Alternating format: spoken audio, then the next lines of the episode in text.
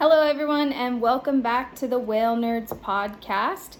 This is mini episode number two, and it is Katlyn here, um, flying solo again. I have been delving into a lot of research to follow up with this three part series about whale song. Um, so, this mini episode is about why do the whales sing. And if you listen to the first one, you know that we don't really know. Um, but there have been a lot of people out there trying to figure it out. Um, so I thought we'd start with the first part of this is what is a song? Like if you want to define it and you try and look it up on, you know, in a dictionary or on the internet, here's the list of things that I came up with.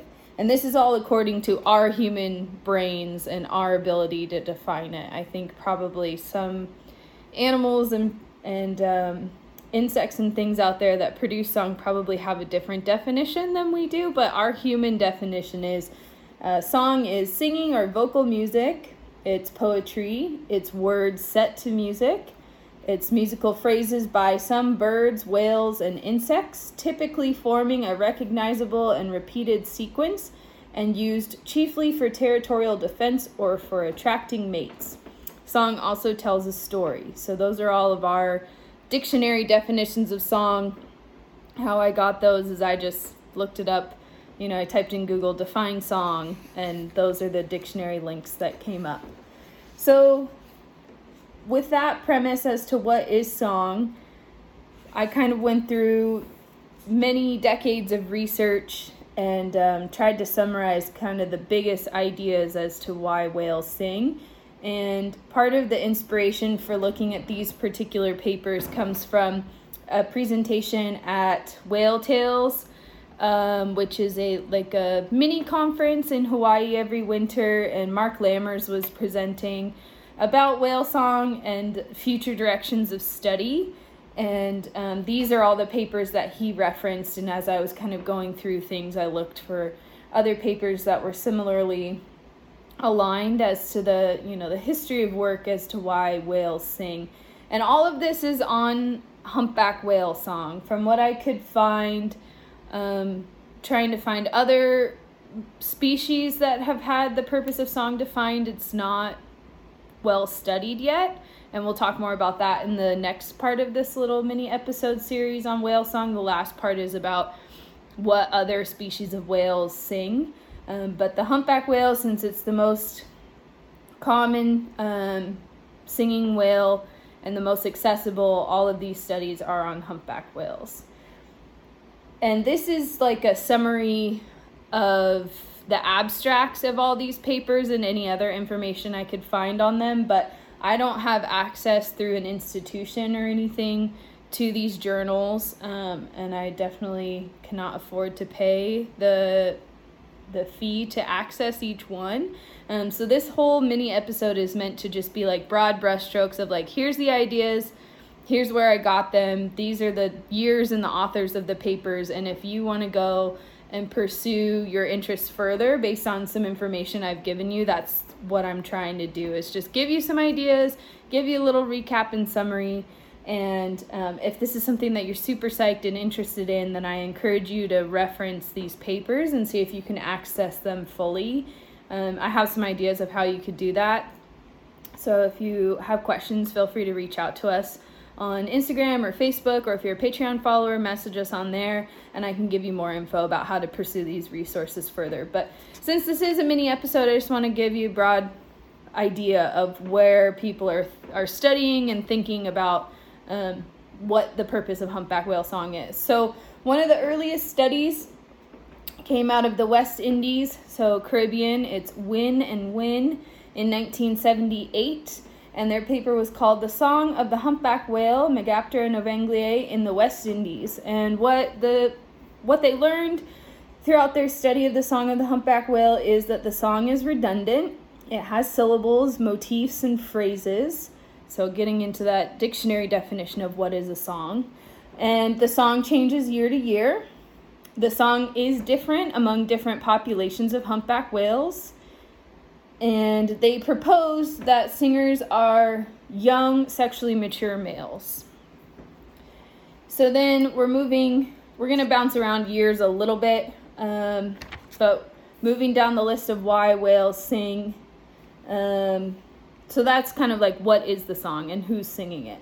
So, interactions of singing humpback whales with other males. This was published in 2006 by um, Darling and Berube.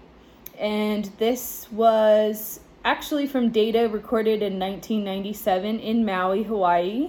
And the purpose of the, the paper was to investigate two hypotheses about song function. The first was to investigate the hypothesis that it attracts females to the male singer. And the second hypothesis they were investigating was it is a male to male display that may order status amongst the males.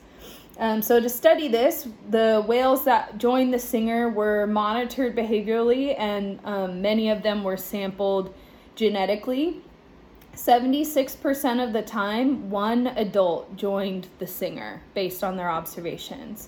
81% of those joining whales, um, the interaction only lasted a few minutes and then they disassociated from each other.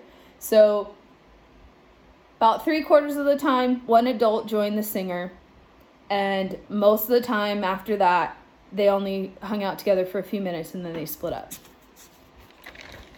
Um, one, in only one of the interactions that they observed during this study period, did a joining whale end up joining another group, another whale. So then three were together, and then they all three joined a competition group in the area. um, other interactions that they observed of group formation when a whale joined a singer was they passed by um, another group of whales or they did some sort of surface behavior and 22 of the joiners were determined um, to be male. 14 of those they were able to genetically confirm that, and eight of them based on the behavior. I don't know if they were able to look at the underside of the whale or just the general behavior of the animal gave them enough indication that they were a male. If you were able to read the paper fully, I think you'd be able to see what they used behaviorally to determine that. But all of the males that they observed, all the whales that they observed joining a singer were male. So we're getting into the okay, it's not female attraction, possibly realm. So we're going to go back in time a little bit. 1995, this is in Hawaii. And um, this is the paper is called Spatial Distribution, Habitat Utilization, and Social Interactions of Humpback Whales, Megaptera novaeangliae off Hawaii, determined using acoustic and visual techniques. And this is from Frankel, Clark, Herman, and Gabriele. And that was published 95 in the Canadian Journal of Zoology. um, so, what they were trying to do again is figure out what's the purpose of song. In Hawaii, they studied 62 singers and they found that whales were singing in depths from 10 to 300 fathoms. And um, one fathom is about 1.8 meters. So that's like, what, five feet, four feet, something like that. And um, then they, that doesn't mean the whale was at that depth, it just means the whale was in that contour line. So they originally assumed that whales were singing at depths of no deeper than the 100 fathom contour line, so that location in relation to the coastline, if you're looking at like a bathymetric map. Um, but that kind of disproved that assumption. But most of the whales were near shore. And the singers, on average, were further apart from each other than non singing single whales. So when you visually corroborated, you know, here's the singer, here's the other whales, um, generally they had a wider radius around them. Um, some singers did actually um, actively swim while singing.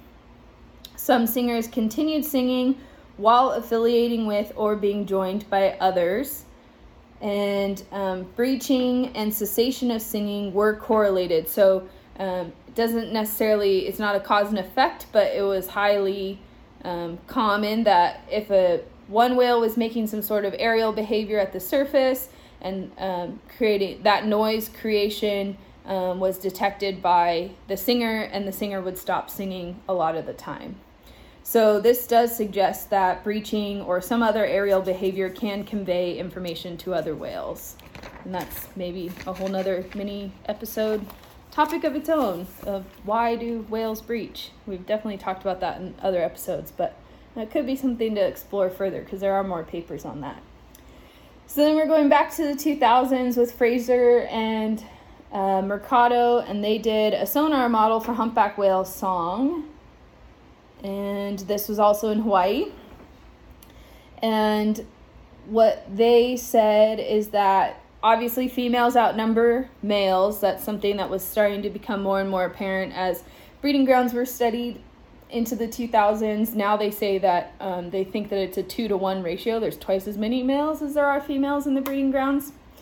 Um, so song is potentially a long range sonar, um, and that click trains like other echolocating um, odontocetes make are not necessary for what the whales are using song for as sonar. Like they don't need to be able to cl- create those click trains. Um, it says that the water and bathymetric properties in Hawaii are often excellent for sonar in the four to five octave band of humpback song, enabling singers to locate other pods at ranges of up to six kilometers.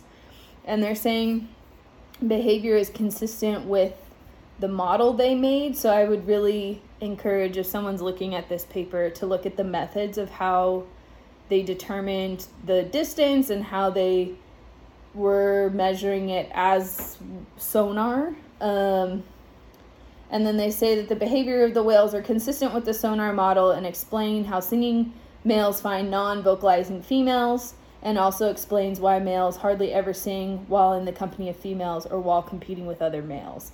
I do have a couple counter arguments for that one. Um, the first one is song potentially is not a courtship behavior at all. So if the male is in presence of a female and it's not a display to a female, he wouldn't be singing.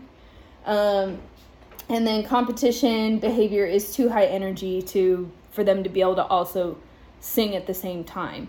Um, so, and then again, if it's really not a display to females, singing during a competitive group doesn't really track behaviorally. So there's a couple issues with this where I'd want to be able to read the whole paper to understand better, but that's kind of the, the basics of what they were getting at with that.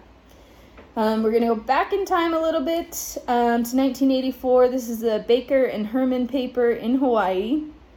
It's titled Aggressive Behaviors Between Humpback Whales Megaptera novaeangliae, and wintering in um, humpback whales wintering in Hawaiian waters. They suggest that singing may function in part to synchronize ovulation in females with the peak of abundance of mature males on the wintering grounds. Um, so, you know, when the most males are around, that's when you're going to hear the most singing. That makes sense. Um, so, the seasonal peak in the frequency of aggression is probably related to an increase in population density and to changes in the reproductive physiology of mature males and females. So maybe when they are all in the same physical proximity, that's triggering um, some hormonal changes in their body that's changing their reproductive physiology. And so it's kind of all harmonizing, and song plays a role in that by indicating how many animals are in that area. So both males and females are seen with multiple individuals of the opposite sex throughout their residency in winter grounds. They are not monogamous um, mating animals, and mature males spend time escorting mother and calf pairs and singing throughout residency. So they not only are they performing song, potentially solo, they also do dedicate some of their time to escorting mom calf pairs, and they were able to track individuals throughout the breeding season and observe both those behaviors. And then in 2016, this is one of the more recent papers um, by Herman, who has unfortunately since passed away. Adam Pack is actually taking on um, questions on some of the recent papers, and he was one of his more recent collaborators who's still here in Hawaii. And the paper is The Multiple Functions of Male Song Within the Humpback Whale Megaptera novaeangliae Mating System, a review, evaluation, and synthesis. So, this is more of like a culminating paper trying to sum up um, some of the bigger theories that are kind of coming to the forefront as defining why whales sing. And he analyzed three pro- proposed functions of song. The first function would be female attraction to individual singers. The next function would be facilitating male to male interactions, and the next function he investigated was attracting females to a male aggregation within context of a lekking me- mechanism. So, what's a lekking mechanism? In a lekking reproductive system, what male uh, sexual characteristics can signal to females is limited.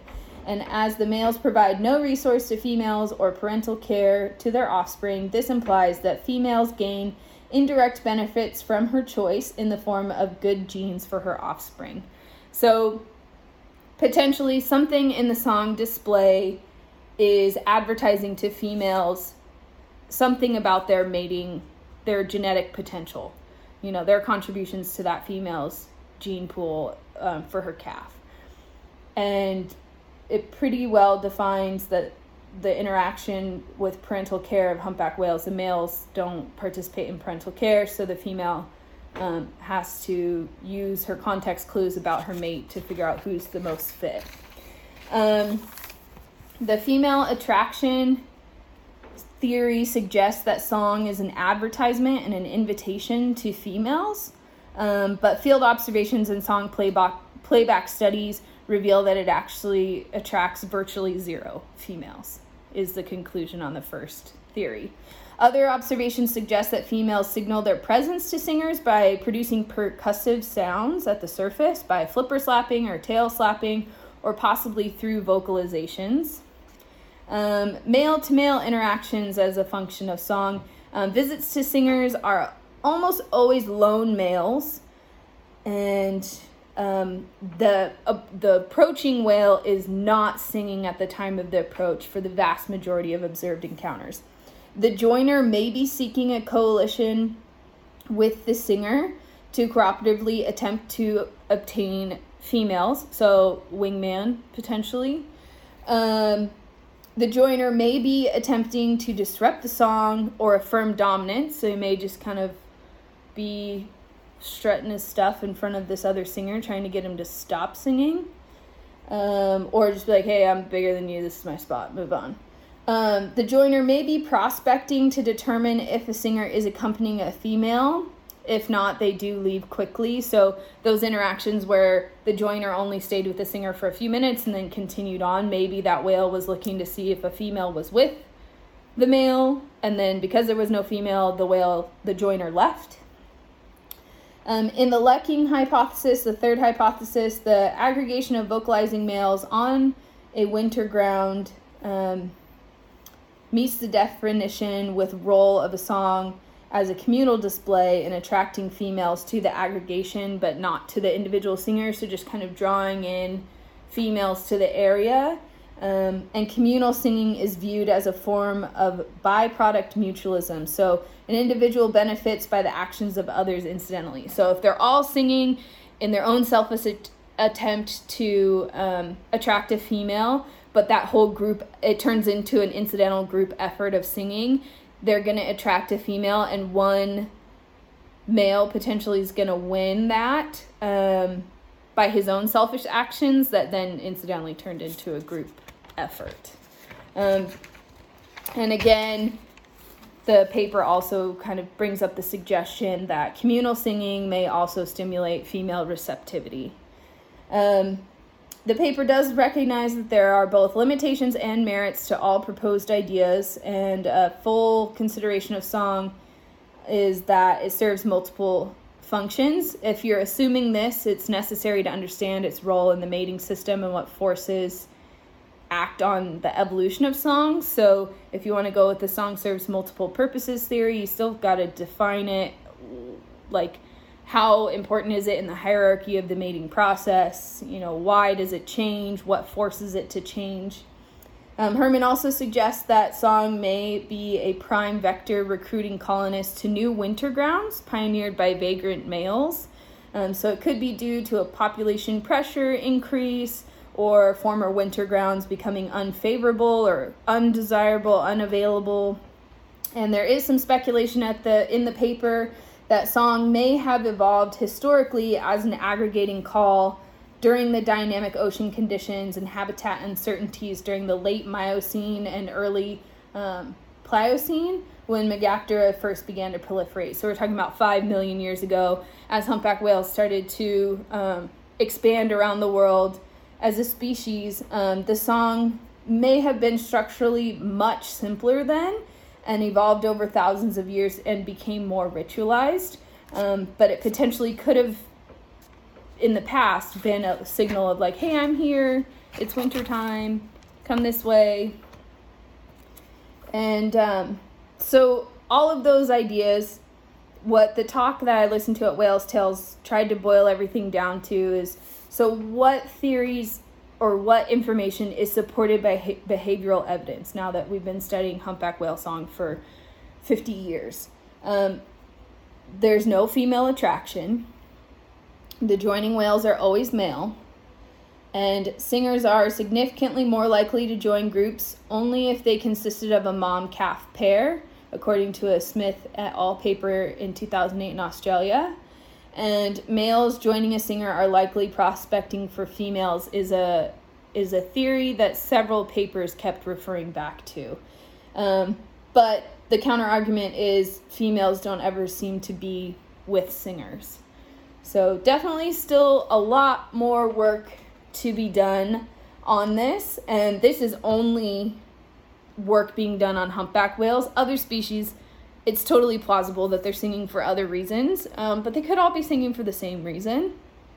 And we'll learn a little bit more about that in the next um, mini episode. Uh, the last of the three part series for whale song um, is what other species of whale actually make what's defined as a song by science? When do they make it? And um, any other information I can drum up about that. The other species are definitely not nearly as well studied as humpback whales, but the long and short of it is we don't know. We have some good ideas. We're pretty sure it's not a display to females at this point, or at least not a direct, like, hey, come to me type of display to a female. Um, many males do come investigate a singer, and what uh, Mark Lammers and Adam Pack and some other people are studying now is is song production like an advertisement of body size and um, are other males coming in to investigate and like admire that and then also understand if they wanted to form a competition group with that male to assert dominance like is the song a good opportunity for them to go investigate how big that whale is? Like if the song is really loud then the whale knows wow that whale you know that guy's really big. Maybe i shouldn't get in a fight with him. Um, so there's some some areas of study going on now. Um, I don't know how their field season is going now that there's the epidemic out there. I know that the sanctuary vessel is actually dry docked in Kihei over here because they're not going going out to study.